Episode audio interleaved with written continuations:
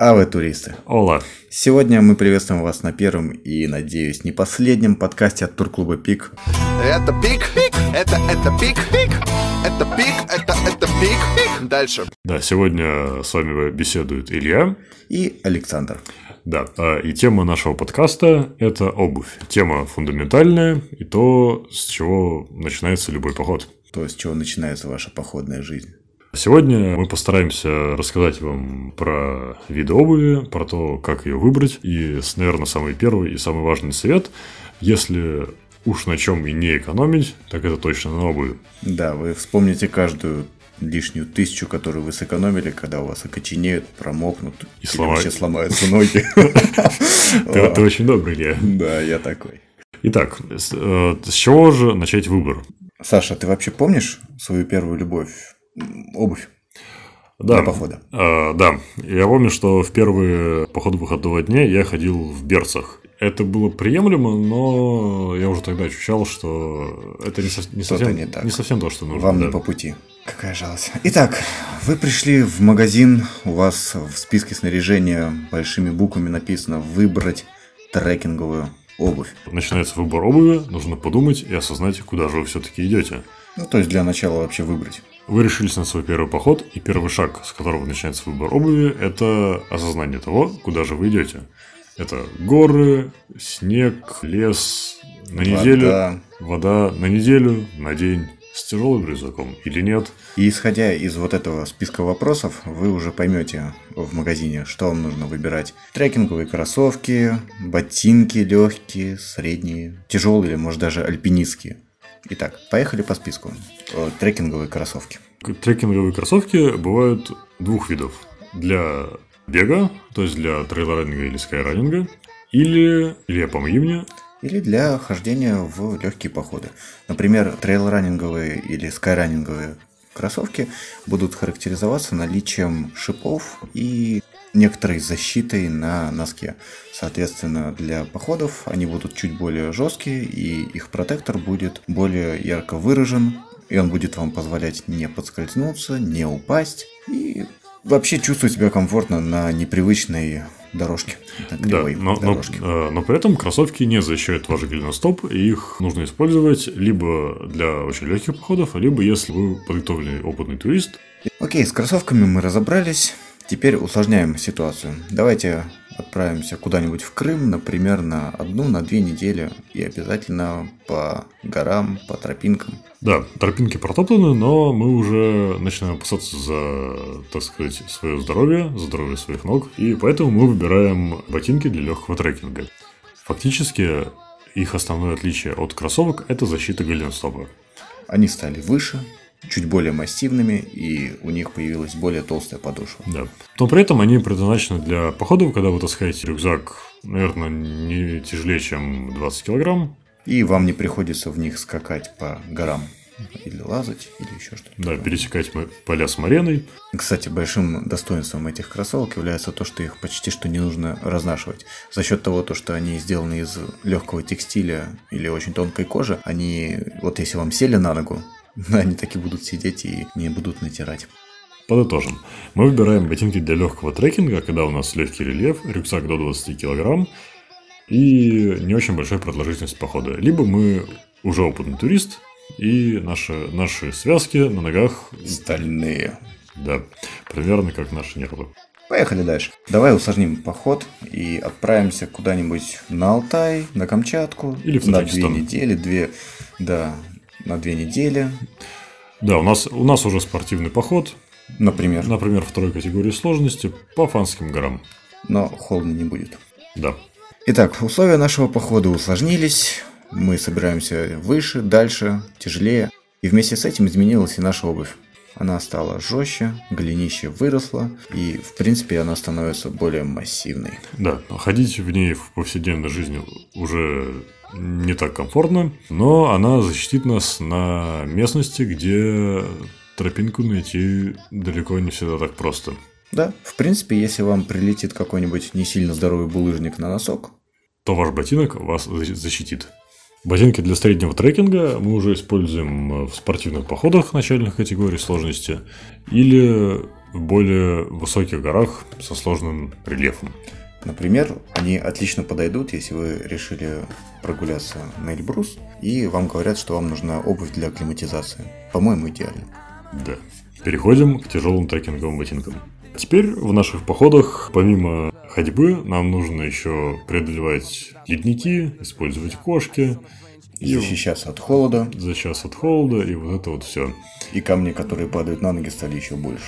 Да. Для этого мы используем, соответственно, как мы уже сказали, тяжелые трекинговые ботинки. Обычно эти ботинки можно определить по наличию одного или двух рантов. И также они сделаны из цельного куска кожи, что не позволит им намокнуть. Существенным недостатком этих ботинок является их жесткая, прям вот категорически не гнущаяся подошва. В них вы чувствуете себя космонавтом. Но когда вы будете преодолевать, скажем так, каменные поля, то вам будет очень хорошо. Вам будет замечательно.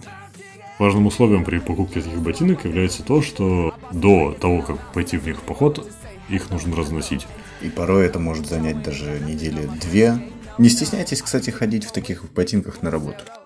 Но не кроссовками и ботинками едины. Также в походе нам всегда нужна запасная пара обуви. Это либо так называемая бродовая обувь, либо обувь для лагеря. Да, в принципе, замочить обувь на переправе через реку так себе идея. Ну, замочить основную обувь. Но нам нужно, да, либо в чем-то переходить реки, либо в чем-то отдыхать от ботинок, потому что наши ноги Ножки. испытывают колоссальный стресс. Идеально для этого подойдут сандалии или тапки по типу кроксов. Они будут дышать, они не свалятся с вас при переходах через бурные реки. И вообще Да. они ваше бро. Они занимают мало места и всегда поддержат в случае чего. Или Даже- в случае проблем с основной обувью. в- Они, по крайней мере, не дадут вам загнуться. Да, вы сможете в них куда-нибудь дойти. А, В магазине еще один такой большой вопрос возникает. Брать обувь с гортексом или нет? Наличие гортекса может изменить стоимость процентов на 30, я думаю, да? Да. И первым вопросом, а зачем?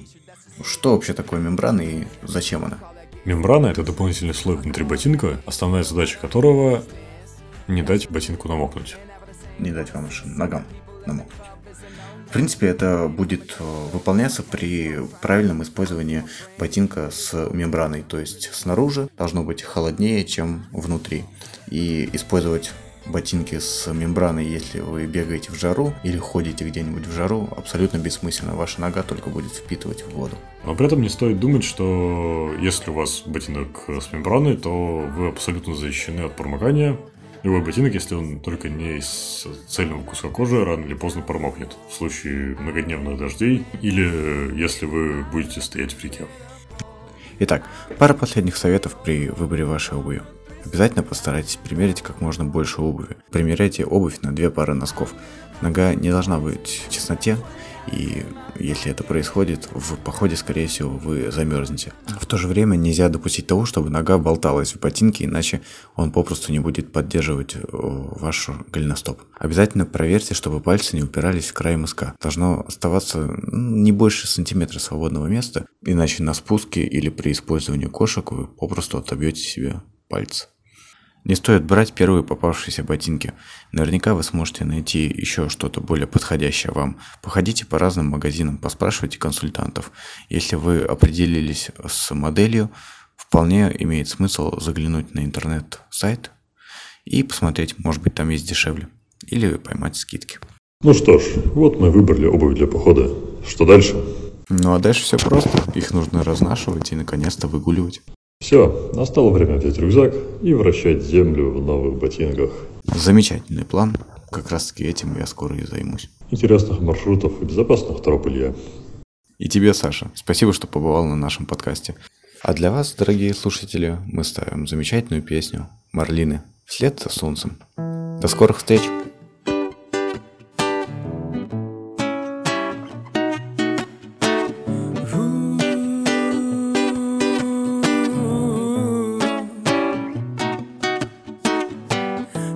Начиналось с обычной мечты. Бросить дела и оказаться за горизонтом Чтобы тихонечко без суеты Ехать куда-то и мир узнавать экспромтом. Сотни маршрутов и сотни дорог. Перебирал, но как-то все без успеха, пока наконец понять не смог. Я на востоке, а значит на запад нужно ехать. Вслед за солнцем на попутках. Это не страшно, нет, это не жутко, нет. Вслед за солнцем на попутках. Только представь себе только представь на минутку, что ты вслед за солнцем.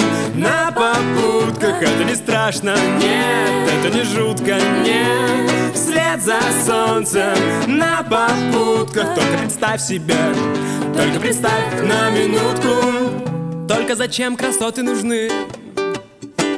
Если не можешь ими с кем-то поделиться Перебирая реальности сны я стал попутчиков искать, вглядываясь в лица Сотни знакомых, десятки друзей. Но мало таких, чтоб в заднице факела в черепе пуля. И вот, наконец, судьба свелась с ней. Такой же безумной, свободной по имени Юля Вслед за солнцем.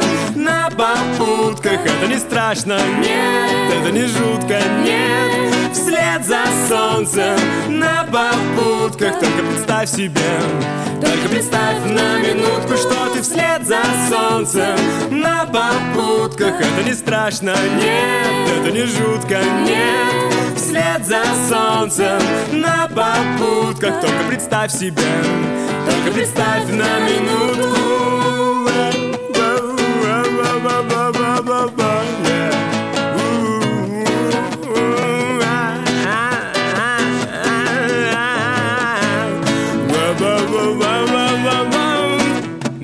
попутки одну за другой. И не помышляя вернуться назад Помчались извилистой дорогой.